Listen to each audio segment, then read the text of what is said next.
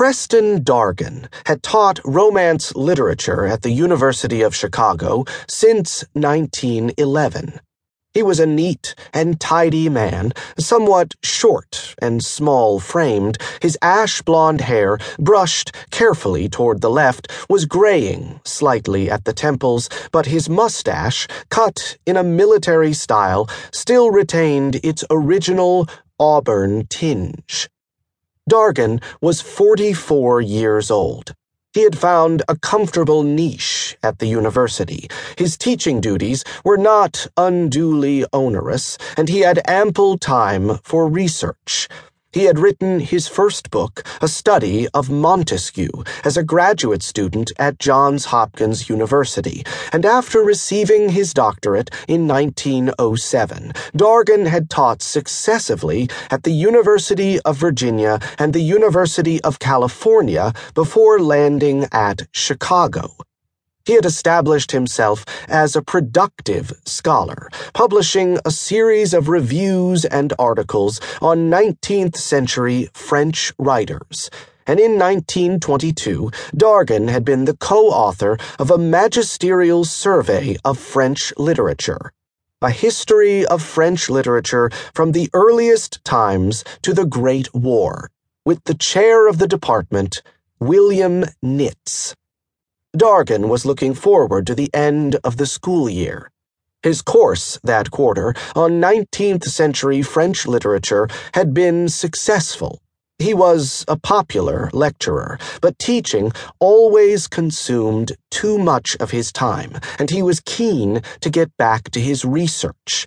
Dargan had already published several works on Honoré de Balzac, and he was planning a series of monographs to be co written with his graduate students on the novelist. On Wednesday, 21 May, Dargan's morning lecture was on the Parnassians, that group of late 19th century French poets that included René Sully Prudhomme and Paul Verlaine. It was a literary movement, Dargan explained to the students sitting before him, that shared many characteristics with contemporary French culture and society. It had arisen in reaction to Romanticism and emphasized exactitude, precision, and emotional detachment. The Parnassians had, the professor continued, initially grouped themselves around their journal Parnasse Contemporain, a literary magazine published in Paris from 1866 to 1876. Jose Maria de Heredia, whose reputation rested on his poem of 1893, Les Trophées, exemplified those qualities that distinguished the Parnassians. Les Trophées had attempted to reproduce the sensory effects of painting, music, and sculpture in poetic terms.